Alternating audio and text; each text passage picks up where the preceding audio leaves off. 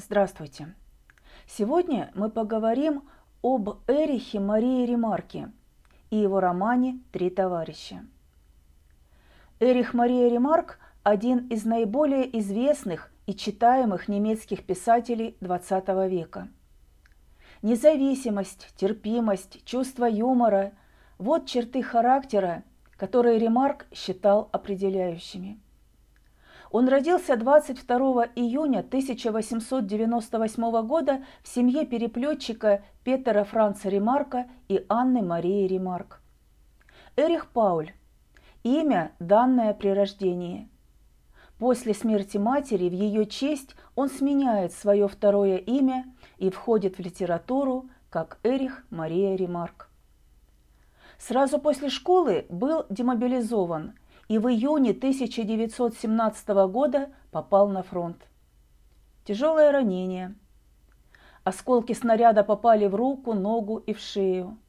Был представлен к награждению Железным Крестом первой степени, но от награды отказался. Наше поколение выросло в иных условиях, нежели все прочие до него и после.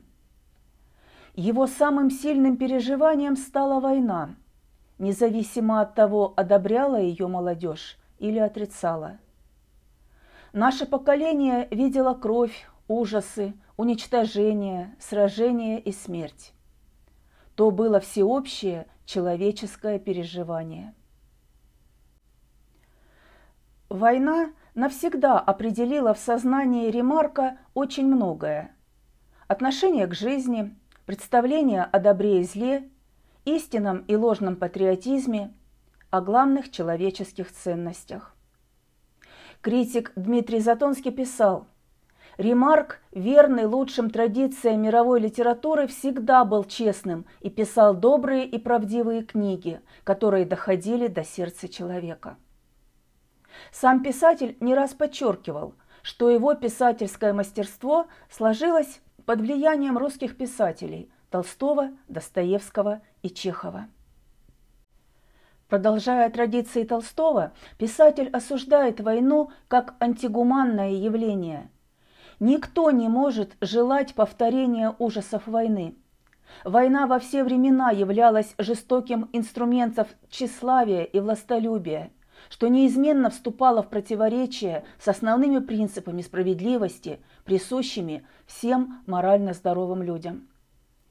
Писателю близки философские размышления Достоевского о смысле жизни, красоте, искусстве, человеческих отношениях. После войны Ремарк начал писать, но первые его произведения успеха не имели.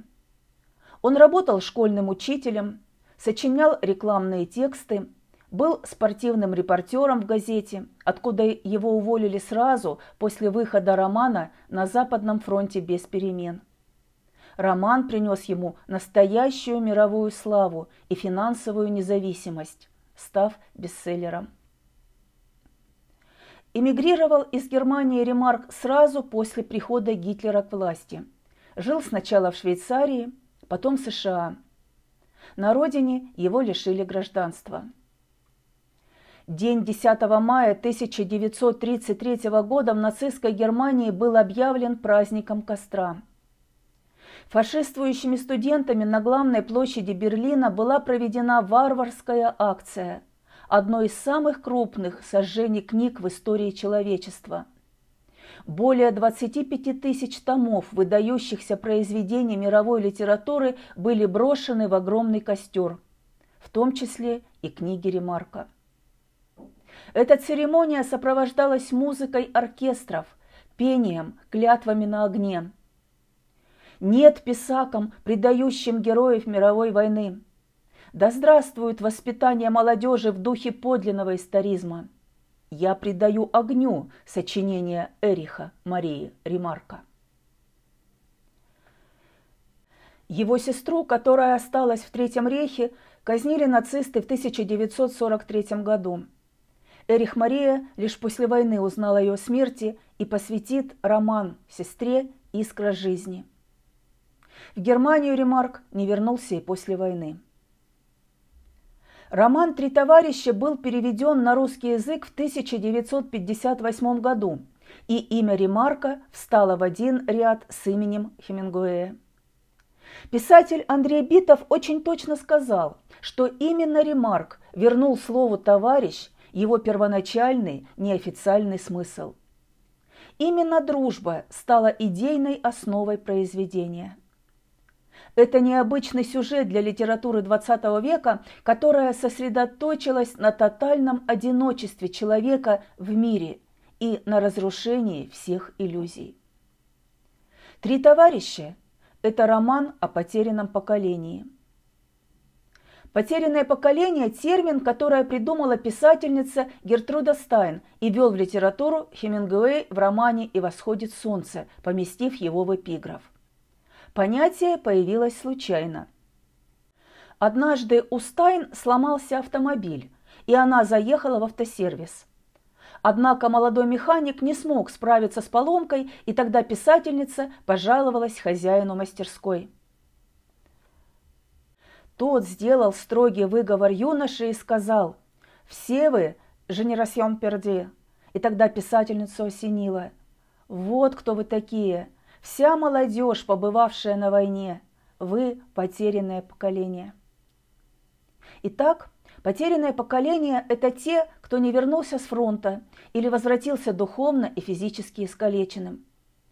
К литературе потерянного поколения относятся произведения следующих писателей: Хемингуэя «И восходит солнце» и «Прощай оружие», Фолкнера «Шум и ярость», Фицджеральда «Великий Гэтсби» и «Ночь нежна», Ремарка «На западном фронте без перемен», «Три товарища», «Возлюби ближнего своего», «Триумфальная арка», «Время жить и время умирать», «Жизнь займы», Олдингтона «Смерть героя» и «Все люди враги».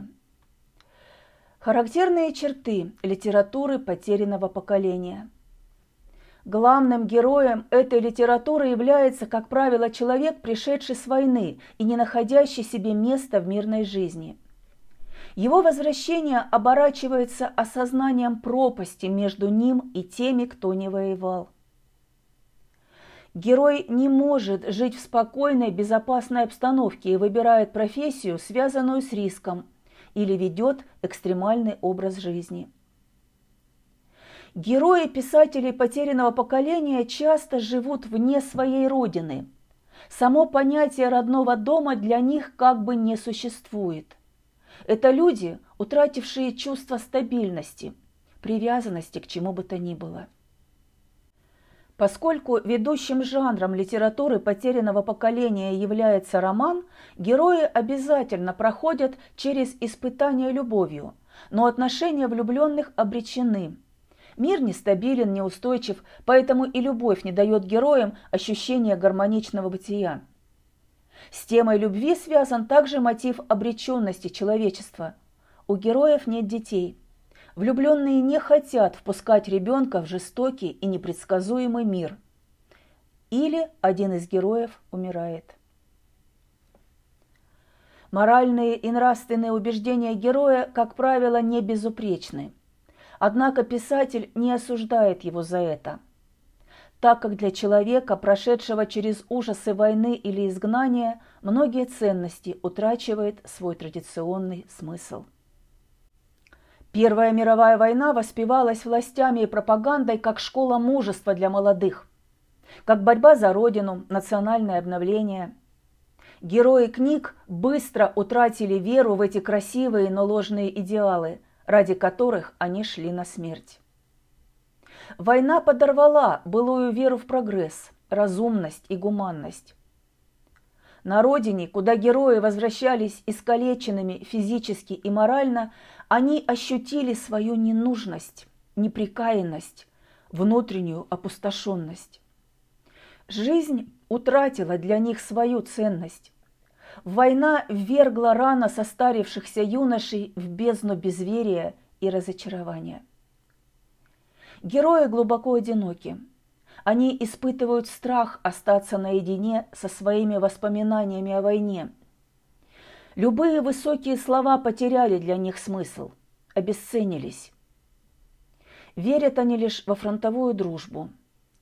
Тянутся к любви как к спасительному берегу, но и здесь, как правило, их поджидает трагедия. И только мужество, стойкость являются единственным выходом из трагичности их положения. Ремарк, безусловно, в чем-то сам повторяет судьбы своих персонажей. Например, как его герои скрываются от бессмысленности мира и дурных воспоминаний при помощи женщины и алкоголя, точно так же писатель крутит романы с красивыми и талантливыми женщинами своего времени и при этом много пьет. Главные герои романа «Три товарища» Роберт Локамп, Отто Кёстер и Готфрид Ленц связаны друг с другом тесными узами дружбы. Они вместе воевали в Первую мировую, теряли боевых товарищей, пытались преодолеть ужасы войны и выжить. Мирное, голодное и безработное время еще больше сплотило трех друзей.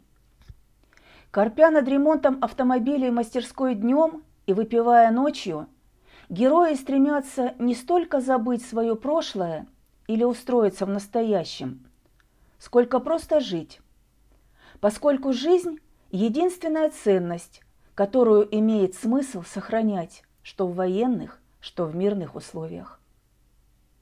Роберт – один из трех солдат войны тысяча девятьсот четырнадцатого — тысяча девятьсот восемнадцатого годов, однополчан, оставшихся в живых и пронесших свое фронтовое товарищество сквозь послевоенное безвременье. Ремарк особенно ярко говорит о нем. От лица этого героя ведется повествование. Роберт – представитель целого поколения, которое, как мы уже сказали, называется потерянным. Биография героя типична. В тысяча девятьсот шестнадцатом году прямо из школы новобранцем попадает в казарму и далее на фронт. Ураганный огонь на передовой, удушливые газы, госпитали с ранеными, мертвые. Новое время тоже не радовало. Братоубийство революции тысяча девятьсот восемнадцатого года, путч, аресты друзей, безработица, инфляция, торгашество, продажность, нищета. Локамп не имеет профессии, поэтому вынужден метаться в поисках места. Служить то рекламным агентом по сбыту резиновых товаров, то топером в дешевом кафе. И снова спасает фронтовая дружба. Отто Кёстер, бывший командир роты, пристраивает Роберта и э, Готфрида Ленца, такого же бродягу, принадлежащую ему авторемонтную мастерскую.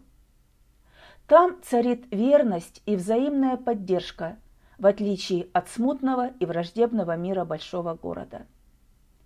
Четвертый товарищ и символ союза фронтовых друзей – почти одухотворенный, живой, собранный ими автомобиль по имени Карл – старомодная колымага, прячущая внутри сердце, уникальный гоночный мотор.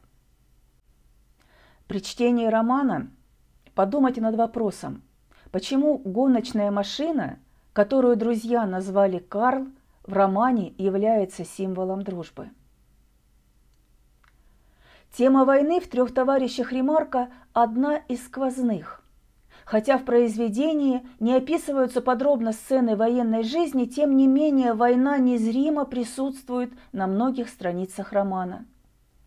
Герои произведения постоянно вспоминают войну и часто оценивают современную жизнь с позиции прошлого, иногда не осознавая этого.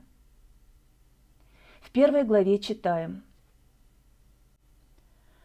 Я убрал бутылки и сел к столу. Бледный луч солнца, проникавший через окно, освещал мои руки. Странное чувство испытываешь все-таки в день рождения, даже если никакого значения не придаешь ему. Тридцать лет. Было время, когда мне казалось, что я никак не доживу до двадцати. Так хотелось поскорее стать взрослым. А потом я вытащил из ящика листок почтовой бумаги и стал вспоминать. Детство, школа. Все это так далеко ушло, словно никогда и не было. Настоящая жизнь началась только в тысяча девятьсот шестнадцатом году. Как раз тогда я стал новобранцем. Тощий, долговязый, восемнадцатилетний, я падал и вскакивал под команду усатого унтер-офицера на старой пашне за казармой. В один из первых вечеров моя мать пришла в казарму навестить меня. Ей пришлось прождать целый час. Я неправильно уложил ранец и в наказание должен был в свободное время чистить уборную. Мать хотела помочь мне, но ей не разрешили. Она плакала, а я так устал, что заснул, когда она сидела со мной. тысяча девятьсот семнадцатый год. Фландрия. Мы с Мидендорфом купили в погребке бутылку красного вина. Собирались покутить, но не вышло. На рассвете англичане открыли ураганный огонь. В полдень ранили Кёстера. Майер и Петерс были убиты перед вечером. А к ночи, когда мы уже надеялись отдохнуть и откупорили бутылку, началась газовая атака. Удушливые облака заползали в блиндажи. Правда, мы вовремя надели противогазы. Но у Мидендорфа маска прорвалась. Когда он заметил, было уже поздно. Пока он срывал ее и искал другую, он наглотался газа, и его рвало кровью. Он умер на следующее утро. Лицо было зеленым и черным, а шея вся истерзана. Он пытался разорвать ее ногтями, чтобы глотнуть воздух. тысяча девятьсот восемнадцатый. Это было в госпитале. Двумя днями раньше прибыла новая партия раненых. Тяжелые ранения. Повязки из бумажных бинтов. Стоны. Весь день то въезжали, то выезжали длинные операционные тележки. Иногда они возвращались пустыми. Рядом со мной лежал Иозеф Штоль. Ног у него уже не было, но он этого еще не знал. Увидеть он не мог, потому что там, где должны были лежать его ноги, торчал проволочный каркас, покрытый одеялом. Да он и не поверил бы, потому что чувствовал боль в ногах. За ночь в нашей палате умерли двое. Один умирал очень долго и трудно. Я вытащил из кармана сигарету. Собственно говоря, я мог быть вполне доволен. Жилось мне неплохо, я имел работу, был силен, вынослив и, как говорится, находился в добром здравии. Но все же лучше было не раздумывать слишком много, особенно наедине с собой и по вечерам. Не то внезапно возникало прошлое и таращило мертвые глаза. Герои «Трех товарищей» вбирают в себя все основные качества людей потерянного поколения. Они прошли через войну, которая привела к разочарованию в людях и политических доктринах. Мир, в котором они живут, тотально нестабилен. Их преследуют воспоминания о войне, которые они топят в алкоголе. Три друга понимают, что жить можно только одним днем, так как завтра все может измениться. Их жизненная философия состоит в том, что все, что мы любим, придется рано или поздно потерять. Только не принимать ничего близко к сердцу. Ведь то, что примешь, хочется удержать, а удержать нельзя ничего. Вопреки пессимизму, Роберт сохраняет живую душу, всегда готовую на отклик, сочувствие и помощь тем, у кого горе, кому плохо. Но действительность, реальная жизнь подернуты для него черной дымкой, и любые ассоциации возвращают его к пережитым ужасам войны. Сюжетом романа является история любви Локампа к девушке из другого круга, загадочной незнакомки, повстречавшейся ему в одном из дорожных происшествий. Патриция Хольман. Пат, так зовут ее друзья. Идеал женственности, благородства, изящества, вкуса. Ленц, подчеркивая исключительность Патриции, так характеризует ее. В кои-то веки появляется настоящая девушка, красивая, непосредственная и, что самое важное, создающая атмосферу. У Роберта совершенно нет опыта отношений с девушками, так как юность он провел на войне. Однако им с Пат удается испытать то чистое, искреннее чувство, которое становится их спасательным кругом в мире, лишенном какого-либо смысла. Первая половина романа для Роберта проходит под знаком легкой, счастливой, ни к чему не обязывающей влюбленности. Вторая становится настоящим откровением. Герой понимает, что в Патриции сосредоточена вся его жизнь. Войдя в жизнь трех товарищей, предпочитая обжитые ими трактиры и бары дорогим ресторанам своей бывшей компании, Пат таит в себе нечто невысказанное, тревожащее Роберта, ведь она ему не пара. Пат в серебряно-парчевом вечернем платье, в мягком уюте ее комнат, контраст убожеству и грязи жизни городских низов, где обитают три товарища. Тема любви является ведущей почти во всех произведениях Ремарка. Но в каждом из них этому чувству дается разное истолкование. Что может решительнее прервать магическую сферу одиночества, если не взрыв чувств, их сокрушительная сила, если не стихия, буря, ночь, музыка и любовь, писал Ремарк. В романе «Три товарища» любовь представляет собой чувство, олицетворяющее созидательное начало.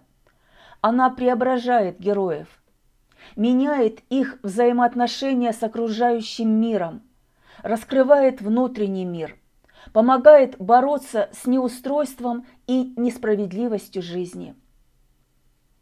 В этом произведении Ремарку удалось создать поэтичную картину любви, поражающую своей искренностью и пронзительностью, показать ее разные этапы от зарождения взаимного чувства до трагической развязки.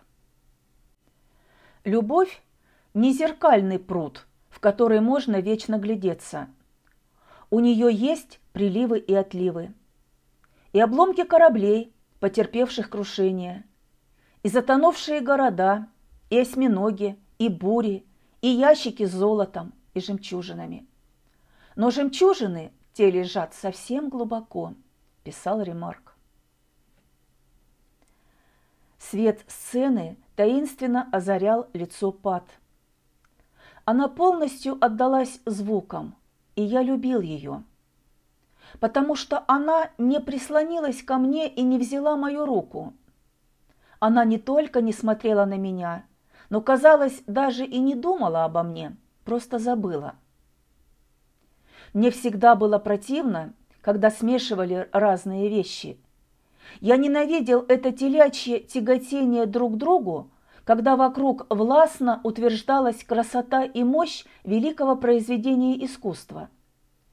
Я ненавидел маслянистые, расплывчатые взгляды влюбленных. Эти туповато-блаженные прижимания – это непристойное баранье счастье, которое никогда не может выйти за собственные пределы. Я ненавидел эту болтовню о слиянии воедино влюбленных душ, ибо считал, что в любви нельзя до конца слиться друг с другом, и надо, возможно, чаще разлучаться, чтобы ценить новые встречи. Только тот, кто не раз оставался один, знает счастье встреч с любимой. Все остальное только ослабляет напряжение и тайну любви. Что может решительнее прервать магическую сферу одиночества, если не взрыв чувств, их сокрушительная сила, если не стихия, буря, ночь, музыка и любовь? Если раньше Роберту все было безразлично, и он жил по принципу «живи, пока жив», то сейчас он хочет жить ради любимой. Не ввязываться в драки, чтобы сохранить здоровье и много работать, чтобы было чем оплатить санаторное лечение ПАД. Но эта красавица тоже жертва войны. У нее туберкулез, следствие детского недоедания. Боевые товарищи Роберта не бросают его в трудную минуту. Они готовы помочь ему всем, что у них есть. Компанией, чтобы прогнать от влюбленных грустные мысли о смерти. Временем, например, по просьбе Роберта, Кёстер не просто разыскивает лечащего врача Патриции, но и привозит его на море в рекордно короткие сроки. Деньгами. Кёстер продает своего Карла для того, чтобы Роберт и Патриция могли провести последние месяцы жизни девушки вместе. Построение романа Ремарк осуществляет вокруг двух таких существенных понятий, как жизнь и смерть. Финал романа – обострение болезни ПАД, санаторий, агония. И это еще апофеоз любви и самоотвержения Роберта.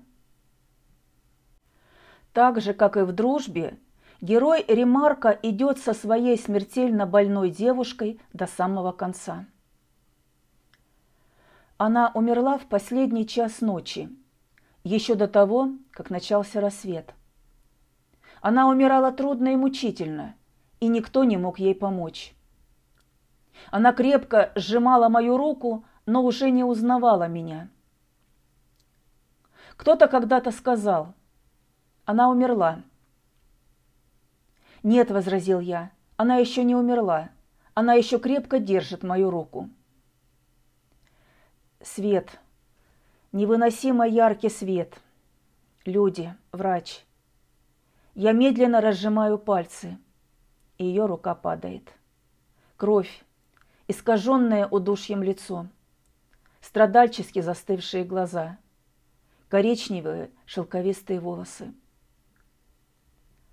«Пат», — говорю я. «Пат». И впервые она не отвечает мне. «Хочу остаться один», — говорю я. «А не следовало бы сперва», — говорит кто-то. «Нет», — отвечаю я. «Уходите, не трогайте». Потом я смыл с нее кровь. Я одеревенел. Я причесал ее. Она остывала. Я перенес ее в мою постель и накрыл одеялами. Я сидел возле нее и не мог ни о чем думать. Я сидел на стуле и смотрел на нее. Вошла собака и села рядом со мной. Я видел, как изменялось лицо ПАД. Я не мог ничего делать, только сидеть вот так опустошенно и глядеть на нее. Потом наступило утро, и ее уже не было. В случае потерянного поколения счастье, увы, имеет срок годности. Однако сама возможность, пусть и ненадолго, но испытать его, стоит всей той боли, что придет потом. Автор в конце романа не высказывает никаких суждений, оставляя читателя в двойственном состоянии.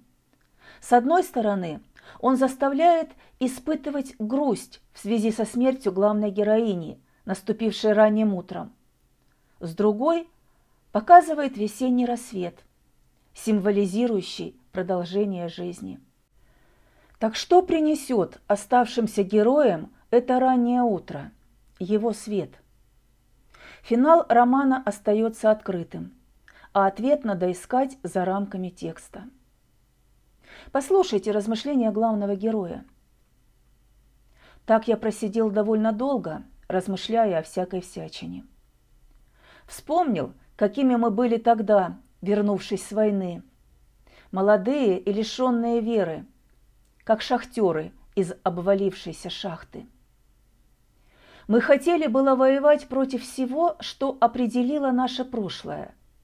против лжи и себелюбия, корысти и бессердечия. Мы ожесточились и не доверяли никому, кроме ближайшего товарища. Не верили ни во что, кроме таких никогда нас не обманывавших сил, как небо, табак, деревья, хлеб и земля. Но что же из этого получилось? Все рушилось, фальсифицировалось и забывалось.